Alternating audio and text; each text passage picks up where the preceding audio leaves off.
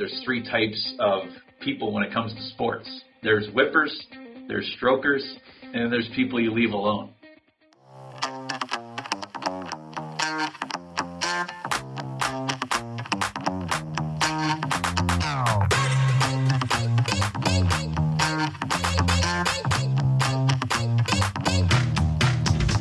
Welcome to the Start Anywhere podcast. You're in the right place if you want to hear inspiring stories and get fired up to live life to the fullest. I'm Crystal Garrett, broadcaster turned podcaster, former national team runner, and serial goal getter. Every week you'll hear fascinating stories from people all over the world. Every single person you'll meet once started anywhere and eventually made their dreams come true. The aim of this podcast is to entertain you, but hopefully inspire you. Whether you're after a small goal or a big dream, the best place to start is wherever you are right now. So let's go. Let's do this. Let's start anywhere.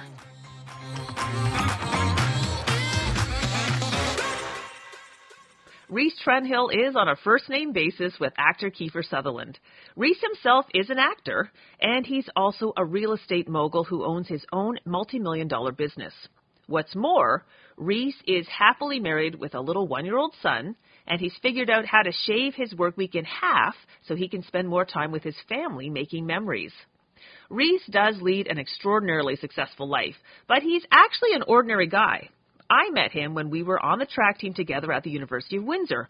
We had the same coach, Dennis Farrell, whose name has come up again and again on this podcast, because he really is one of those people who gave freely of himself to better the lives of others.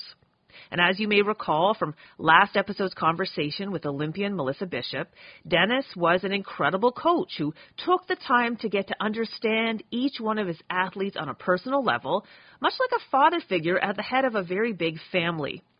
His ways brought out the best in people and connected people, which is especially challenging in a sport like track and field, where you literally have dozens of individual athletes scattered around doing dozens of individual events.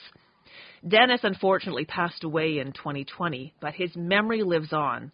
And while this is the very last episode where my guest and I reflect on Dennis for part of our chat, I can't guarantee that his name won't come up again from time to time on the podcast in the future. A friend of mine, Tanya, whom I met on that Lancer track team, told me that Rhys spoke to her high school drama class and was incredibly inspiring. So I reached out to Rhys and told him about the podcast, and I'm so happy he was able to make some time for a conversation. He's a man who truly lives life very fully, and he has found fame, fortune, and freedom by staying curious and tapping into the many lessons he learned from Coach Dennis back when he was a middle distance runner in university.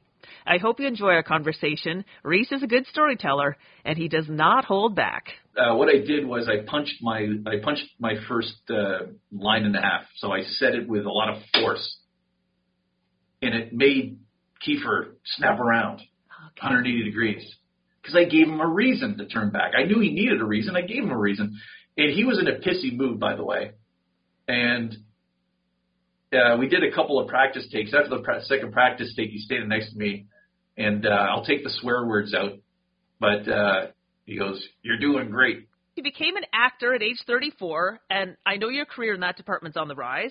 And Kiefer Sutherland is a big fan of yours. We're going to talk about that in a second. and you own a multi-million dollar real estate company. Am I right there? Yep. Yep. And you take eight to ten weeks vacation a year if you want to. When so, there's no pandemic. When there's no pandemic, so that's yeah. all true. Yeah. And I know you're married to an incredible woman, and your son just turned one yesterday, so congratulations. Yes. So, and I've known you for years, and we had the same track coach back in the day. So I want to start there. Let's chat about Dennis for a second because I know we both owe him so much. How did Dennis help bring out the best in you? I always struggle with calling Dennis, um, you know, like the the the second father. You know, certainly a mentor. The reason I don't call him a, a second father is um, there was also a very strong friendship uh, above the mentorship. And um, uh, Dennis was one of those unique individuals that, from a coaching perspective, understood humanity. So um, I learned from him that there's three types of people when it comes to sports. There's whippers, there's strokers, and there's people you leave alone. And when you're running a real estate team or you're running a, a um, you know, like a corporate business, which I'm increasingly doing, that is some powerful lessons learned on how to handle people. You know, you can't treat them all the same. So, I mean, I've got a sales guy that you keep pretty loose parameters on because he's self motivated and he's just going to go crazy and do what he needs to do. And he came from the banking industry. Mm-hmm. And he hated the restrictions and the quotas of the banking industry. That's why he left. Well, I'm not going to whip that guy. Mm. Right? I'm going to leave him alone. He's just going to do. I don't even set annual goals on him. I just let him go. And a stroke would be someone you have to keep constantly validating with compliments. You're great, little Johnny. You're yeah. great. Yeah, yeah, yeah. Some people, some people need that simply uh, that that reassurance that they are good. You know, they, there might be uh, you know confidence issues or what have you, or uh, challenges with, with resilience. You know, when something goes bad or somebody tells you you suck, yeah. You know, you got to be there to pick them back up and say, don't listen to those guys. You're the best. You walk on water. This is why. You know, and you're truthful and sincere, but you got to treat them a different way.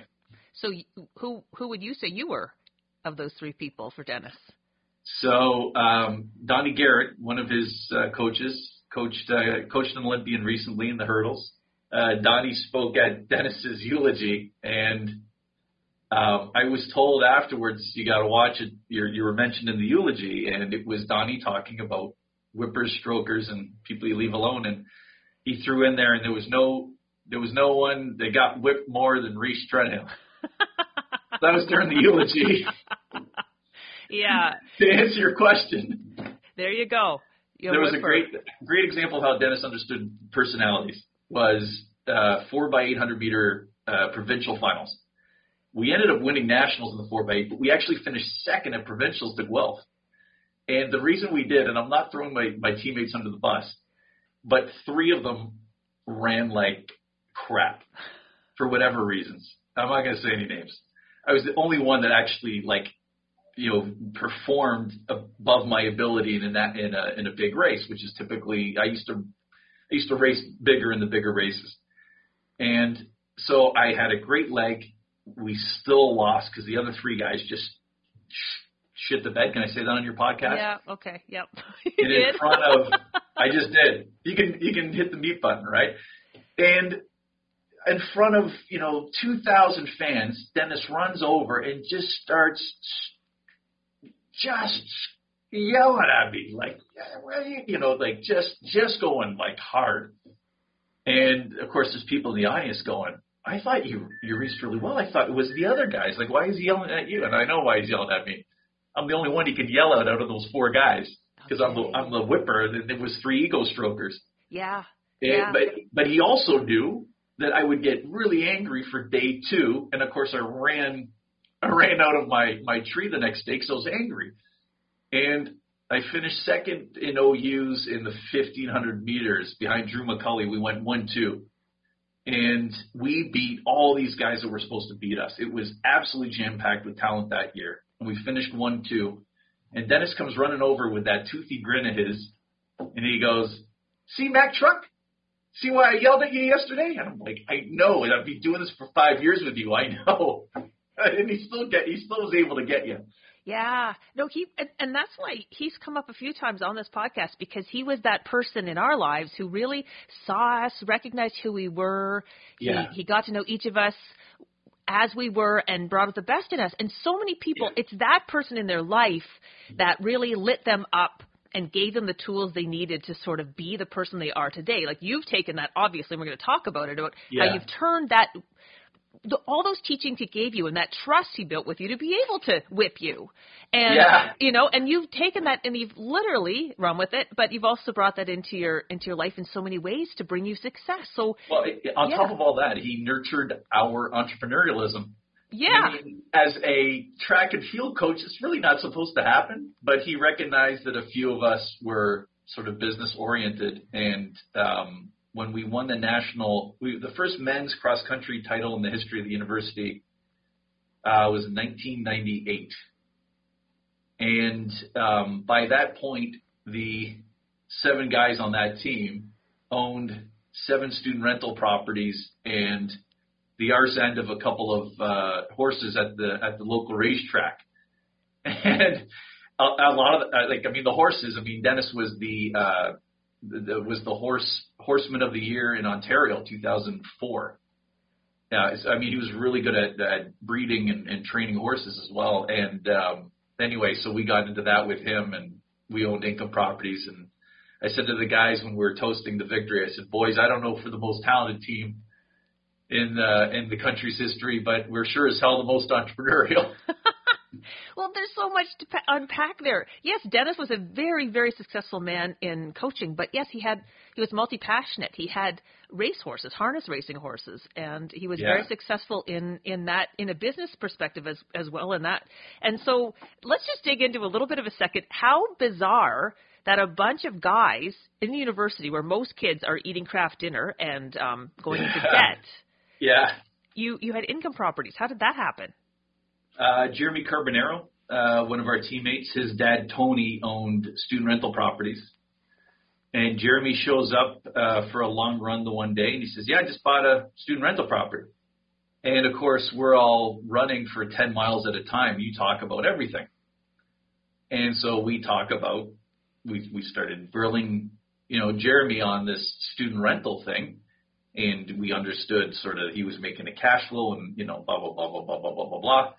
And uh, myself and one of my best friends of this day, Kevin O'Connor, we bought uh, we bought a student rental property together, and uh, it was pretty funny because both our dads had to co-sign the mortgage.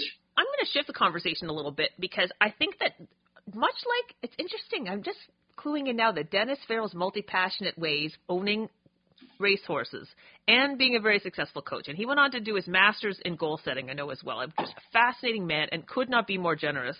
Um, you're kind of like him in a way because you are also extremely multi-passionate and successful in in different fields. And I'm going to bring up acting. You have been a successful professional actor. How did that come about? I got too old for sports. After uh, the track and field years, I went back to soccer, and um, I'd fill in for like the local semi-pro team. You know, when they had uh, shortage of players and stuff. I had a lot of fun getting back to the the soccer days, and um, I hit 35.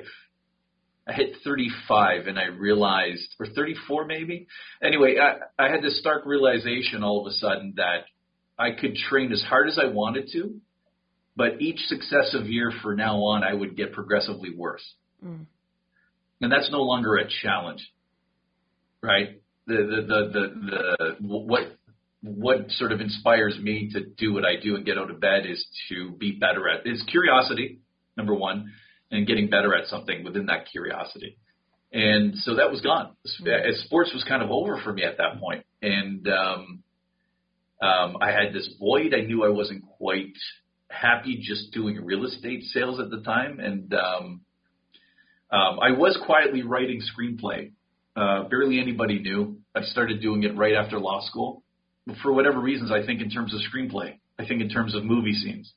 So I started writing these things down on scrap pieces of paper. I learned how to, to structure a hero's journey, etc. Um, so commercial grade stuff. And um, anyway, I ended up uh, doing really well in one of the big international screenplay competitions. And um, that led to me trying to figure out, okay, well, how do I market this then? And I had one friend in Toronto on the acting scene from Windsor originally, and uh, um, um, Marcel Jones. And uh, in Marcel's own language, dog, you got straight teeth. You need to get in front of a camera. And when you're around those producers and directors, now you can sell your script. Um, it, it turns out that's not the way it's typically done, but it it was this acting thing that was now in my my brain. And the same week, one of my close friends confides in me he's always wanted to be an actor. Same week, two of my closest friends, and I was like, okay. Well, why don't I help Jay get into a class? Eh, we live right next to Detroit, right? So mm-hmm. why don't we go to one of the best acting schools in Detroit? So with the internet, that's kind of easy to figure out, and and we went, had a lot of fun, and then Jay disappears. And now the the, the coaches are calling me saying, "Hey, look, we, we really enjoyed you guys coming. Are you coming back?" I go, "I don't even know where Jay is. I was doing this for Jay." Yeah. Well, you should really come back. And this is again where it comes back to the old track and field days, right? I learned being with with the Windsor Lancers on the track and field team that if you're on the fence about doing something or not doing something, you should probably just do it. Mm. I learned that from sport. I specifically learned that from my my Lancer days on the track and field team with Coach Farrell. And so I went. I went to the second acting class, and I'm driving there into Royal Oak, Michigan, going like, "What am I doing right now? Like, this is for Jay, right?" And uh, at the end of the class, they're like, "Look, uh, we're doing a theater production right now in downtown Detroit. And by the way, for the, the listeners at home, Detroit has the second largest theater district in North America, behind New York. It is huge, the scene, and it is very vibrant. I, I I've literally only done two plays in downtown Detroit, and we were in a 250 person movie theater down there, right across from uh, the Opera House. Okay. And uh, the Detroit Free Press, their critic loved it after the first day. So for the next four days of doing this thing, we were jam- like we were jammed. We ended up having to do two shows a day on the last day, like just to take advantage. It was crazy. They were standing up in the aisles to watch the show. It's crazy. So um, that was my first sort of foray into acting. Was was my brief, brief, brief moment in stage, and then um, then from there, um, you know, again, my curiosity carries me. Okay, how do you how do you get in front of the camera, which is what I want to do. I, I you know want to be doing TV and film because I always thought in TV film when I was writing and um, that led to me driving up to Toronto, uh, which is a four-hour drive. I get out of my car, I do a two-minute audition, and if I didn't book any other meetings for business, I'd hop back in my car and I'd drive home 400 kilometers. And um, again, it's that athletic sort of discipline to do that. So, and there was a couple times where I drove up, got out of my car, completely screwed up the audition. Hop back in my car, and you got to think about it for four hours oh, home. Yeah. right. Let's bring in uh, Kiefer Sutherland. How does he fit into, into this uh, story? well, so I mean, one of the auditions actually was a self tape at home. This is actually a true story. It was self tape at home. In uh, my at the time I lived in a condo in my condo kitchen, and the guy reading the lines with me behind the uh, camera was my contractor, who was a big ball of sweat at the time from working, and and I got hired on Designated Survivor off of that audition. Wow! And I was supposed to be what's called a day player. So you come in, you say your, you know, your six to ten lines, and you go home. You know, you do several takes from several angles, and you go home. And um, yeah, how that led to some some major praise from Kiefer was um, he decided to. I was playing sort of the, highest ranking army officer in the war room, and the show at the beginning, if you think back, the first five or six episodes of the show dealt with international crises. So I was a harbinger, a harb, harbinger, harbinger, harbinger, harbinger, harbinger. I was the harbinger character. So basically, I would let the main characters know how they're screwed this week then they take the rest of the episode to save the day, right? Figure it out. Yeah, so Kiefer hasn't come out yet, and and we've we, we weren't wor- worrying about blocking yet because Kiefer would ultimately block because he was he had a he had a bigger role than just being the main character. I mean, he was an executive producer on the show, and um, quite frankly, I watched off scene. You know, like he was one of the two guys running the show, and um, at any rate, um, so it was actually my first time on a on a big American set. I'd always done like on location and and that sort of thing, but this was like you know this is a it, I was actually doing real estate deals in my military uniform in the Oval Office. Swear to God, in the Oval Office, and one of the other main uh, actors uh, comes walking in, and he sees me on the phone doing doing a real estate deal, and he just starts dying laughing. He thought it was the funniest thing. Yeah, like oh just be on the phone in the Oval Office getting the real estate deal done with a coffee. Um, but anyway, so um, so yeah, Kiefer. That, the, the the main thing you have to realize if you're not one of the stars is there you're there to deliver information to the stars so they can shine, right? But the delivery of that information is also important, and that's something that uh, most actor, actors never figure out. So Kiefer has decided to block by starting next to me in the scene and walking towards the big screen where he's watching the sort of the planes, uh, you know, that are threatening from Algeria. And So now his problem as an actor is he's decided to walk away from the cameras, and he's decided to walk away from everybody. Well, he needs a really good reason to come back or turn back to us. And uh, like I'm not tooting my own horn, but I, I've really studied the technical side of acting, whereas most actors are always worried about being truthful and blah blah. Yeah, I mean to a point, yeah, but this is TV and film, baby. Mm-hmm. You know, there's a whole bunch of technical stuff. Are we on a 45 or are we on a 90? Like, you know, what, what, you know, what's going on right now from a technical aspect? And so uh, what I did was I punched my I punched my first uh, line and a half. So I said it with a lot of force, and it made Kiefer snap around okay. 180 degrees because I gave him a reason to turn back. I knew he needed a reason. I gave him a reason, and he was in a pissy mood, by the way. And uh, we did a couple of practice takes. After the pra- second practice take, he stayed next to me, and uh, I'll take the swear words out, but uh, he goes, "You're doing great," and uh, I said, "You know, oh, thanks, Kiefer." You know, so then we do our thing, and anyway, he now he's in a super bright mood because me and uh, Mykelti Williamson, um, he was playing the Admiral. Michael's uh, like on Forrest Gump, he's uh, Bubba shrimp, you know, shrimp, shrimp sandwich, fried Bubba Gump. Yeah, yeah, yeah, yeah. Yeah, that's Mykelti Williamson. By the way, I got married to my wife because of Mykelti Williamson. Whoa, that's another story for another yes. day. Yeah.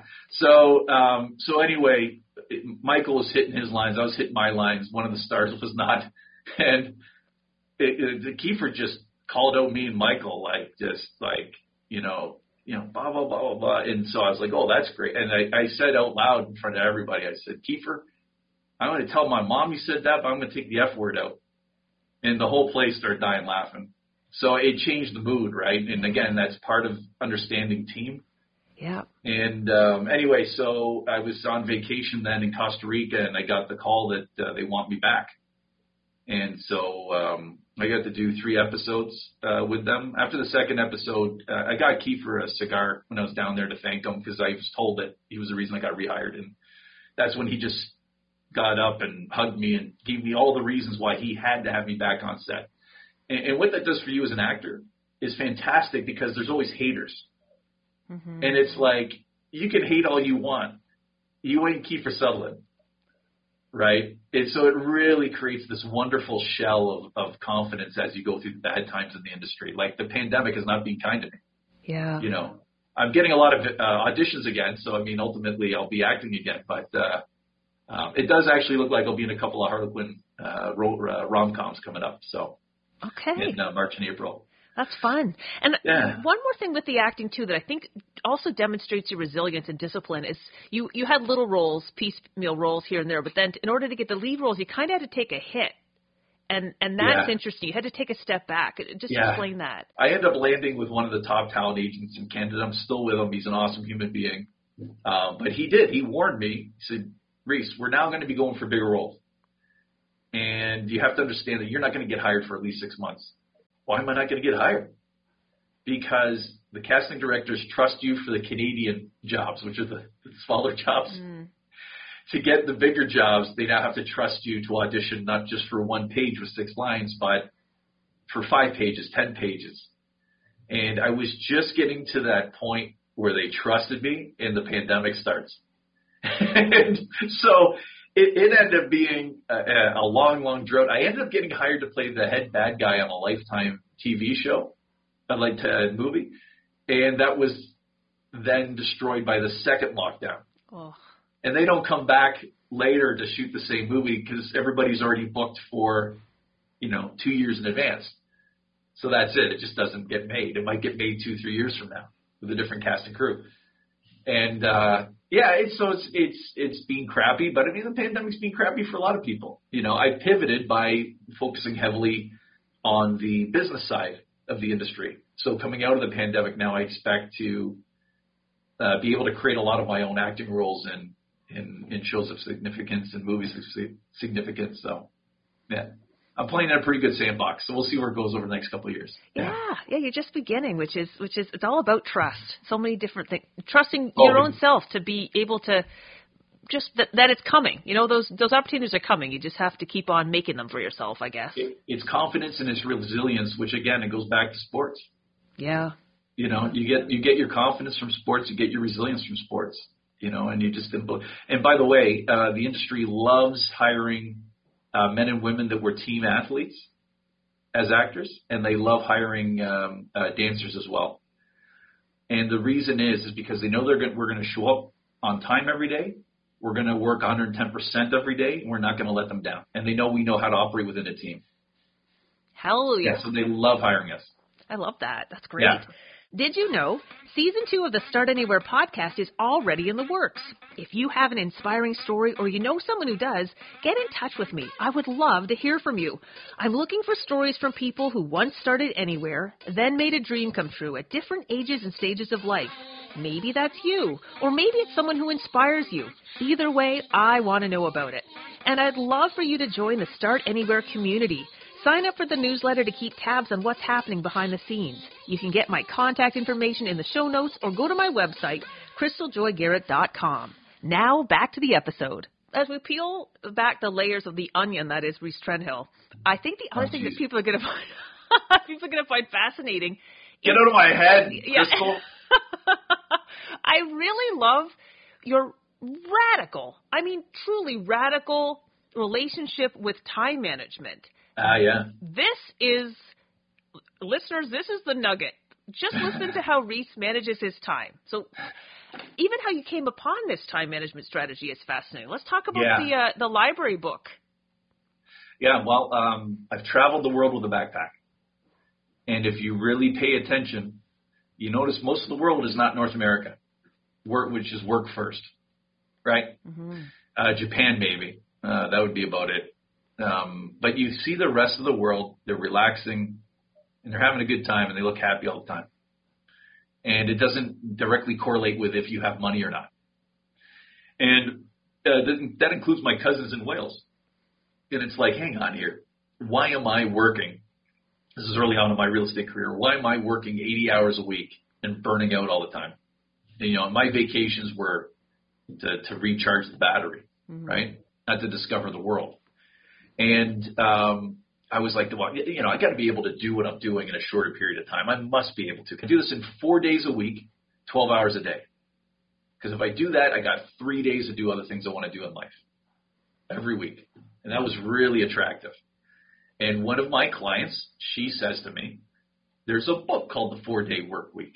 I'm like, great. I went straight down to Chapters. And I said to the lady there, I said, I, I need this book, The Four Day Work Week. Do you have it? And she goes on the computer terminal typing away and she goes, Oh, there's no book called The Four Day Work Week, but there's a book called The Four Hour Work Week. And Crystal, I swear to God, you could probably hear my my big sort of Welsh baritone belly laugh through the whole store. Like there, yeah, right. Four hour work week. Like you know, what crack cocaine are you smoking? Yeah. And um, I bought the book and I didn't put it down for three days except to sleep. And um, it became my corporate Bible. It became my linchpin to everything that I do in business. So if you know a top real estate agent, listeners out there, you know that they chase and try to do as many deals as possible a year. And if they do 100 deals next year, they want to do 110 deals. They do 110 deals, they want to do 150. deals. This endless hamster wheel, right? And the way that I looked at it was, how do I become the real estate agent that makes more money per hour than anybody else in this business? Right? So now you're starting to indoctrinate the time factor. How do I make more money per hour than any other real estate agent in town? That's my goal. Mm-hmm. And what I found was I went from 80 hours a week to 20 hours a week in the course of about one year. And I was making twice as much money. Because you're not just getting time efficient, you're getting efficient, mm-hmm. which means you're able to do more, you're able to do more business, right? And um, there's basically three keys to that. You've got to learn how to delegate. You can't be a micromanager, right? Um, and for me, that meant hiring an assistant. That was the first thing. And then uh, it was hiring real estate agents to help me with the excess leads that were coming in and helping to process the clients uh, and make sure they get homes, etc. Um, so that's delegation. Um, I haven't actually sold real estate directly since November 2015 because I have five of the best possible real estate agents in town that take care of all the clients. And the clients love them. right? I, I've had clients like apologetically say, "Hey, I, I prefer working with with you know Sadie over you," mm-hmm. and they don't realize they're paying me the biggest compliment, right? Yeah. That's exactly what I want. And so you'll also notice like my my real estate team is not a, a cult of personality. It's not the Trenhaile team, right? It's the Vanguard team. And a lot of people in business notice this, but I don't sit in the middle of the photos. I'm at the far right or the far left. Hmm. Because the team is about the salespeople, it's not about me. Right? And so when you do that, you're now creating a brand and you're creating a, a system. And that's the delegation part of it. Uh, but you're creating a, a system that um, that you don't have to be in uh, 24/7. And to me, it would be unfair to think that the agent should be in the system 24/7. And this is where you come into the automation of services, uh, the automation of systems, and the elimination of systems. So, for example, we don't advertise on billboards or bus stops. Well, why don't you, Rhys? That's what real estate agents do. Because we actually did uh, what's called a media return on investment. We tracked where we were getting our business from. We weren't getting it from billboards or bus stops, right? That's elimination. Okay. Right. And now I've got more money to put it into advertising that actually does work which brings in more sales, which brings in more business, even though we're working the same amount of time. This is what automation, elimination, and delegation does. You know, you've got to constantly free up your time like that, and, and quite frankly, elimination. Like for example, emails. I have all kinds of filters that, you know, I won't even see the emails. Like they'll go to people that can handle those particular things. You know, I wipe out, you know, tons. I unsubscribe to everything, and so email doesn't control my day right? It's a low priority thing that I might or might not get to today. Interesting. Yeah. And you don't answer voicemails either, which which is nope. surprising for a real estate agent or, or someone in the real estate world. Yeah, well, so it's kind of funny because another top developer in town who's also a real estate agent, uh, he just passed away too. One of the Valente family, if you remember the Valentes mm-hmm. when he lived in Windsor. Mm-hmm. Really good guy, it, it was a real shame. He had underlying heart issues and, mm. and he gave out one day uh, last year. But um, he called me up and he goes, "Oh, why are you uh, not answering your voicemails?" I go, "Mike, if you need me, just text me. I'm not going to check them. I don't have time." He goes, "You can get away with that?" I said, "Yeah, just put on your voicemail what I put on my voicemail." He goes, "I might, I might just have to try that." And sure enough, I called him one day. Hey, you've reached Mike Valente. Please be advised I don't check voicemails. I just started laughing. I was like, "Got a boy, Mike." And I find that I'm more productive uh, in the morning and in the late uh, the mid afternoon. I find late afternoon I lose a lot of productivity. Mm-hmm. So, um, but that's when I'll do emails. I'll just do as many emails as I can before it's time to go home. So like today, I'm going home, big capital letters, 4 p.m. Okay. Right, I'm gone. I'm going home, and um, you know uh, that gives enough time to be with my kid for um, about four hours on a weekday before, and my wife. Um, not an afterthought. She's very important to me, and uh, but it gives me time to be with the family, right? Um, right now it kind of sucks because the, the these are the short winter days. So I'm used to coming home from work, grabbing my kid, throwing him in this contraption I've got so he's up on my shoulders, go for a walk. You know, and uh, I'll go right in my my office attire. I don't care. Yeah. Um, and um, it's kind of that's kind of what I do. And uh, one evening a week, my wife and I go out date night, uh, one night a week, I tend to go out with the guys. Yeah, that's kind of the balance of life right now on a, in a in a work week, not a travel or vacation week. Mm-hmm. And I know you you and your wife work out in the morning, and you do a big cook up on the weekend, so you can kind of just uh, um, know what you're eating for the weekend. Yeah, it saves a lot of time. Yeah, so part of the time efficiency is batching. So I pay all my bills as automatically as possible. They all go onto the credit card, and then my bank account automatically moves, uh, you know, X amount of dollars every month to cover most of the bill, right? Um, and then once every two weeks, I'll pay whatever bills I can't pay automatically. That's called batching. And it's the same thing when we do food prep. So we do all our food prep on Sunday while we're watching church on TV. And um, so yeah, that's doing two things at once, but you can do it because it's it, it, there's not a lot of cerebral activity that's going on when you're cooking. But we'll cook for the week, and we find that's twofold. Not only are you saving a ton of time, number one, number two, you're not coming home exhausted and going, let's just order a pizza, mm-hmm. right? Which is, uh, you know, if you're care if you care about your health, you can't do that three times a week, right? It adds up, and um, so we find that we eat a lot more healthy because there's always something to heat up in the fridge that's tasty and healthy because we batched it all on a Sunday. It's amazing to me actually the number of people that have gone, you you can cook scrambled eggs for the week. It's like yeah, they, they don't taste off by the end of the week. Nope, tastes the same.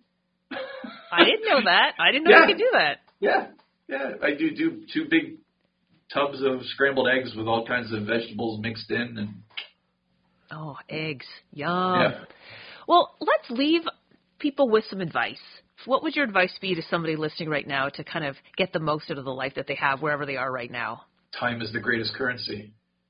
Quit chasing money it's time, you know, and uh, um, that doesn't mean sit on your arse on the beach all day. It, it means that your work's your work. Like think about it, Crystal. You look back at your year at the end of the year. You don't think, "Wow, I really nailed that project uh, for for XYZ Corp." You know, you're like, "Oh, when I was in the Dominican, you know, surrounded by my family." That's what you remember. So figure out how to free up your time for more of those experiences that fulfill your life. Time, man, you know, I'm at an age now where there's guys around me that are starting to have huge regrets that they haven't done what they wanted to do in life. They haven't gone to places.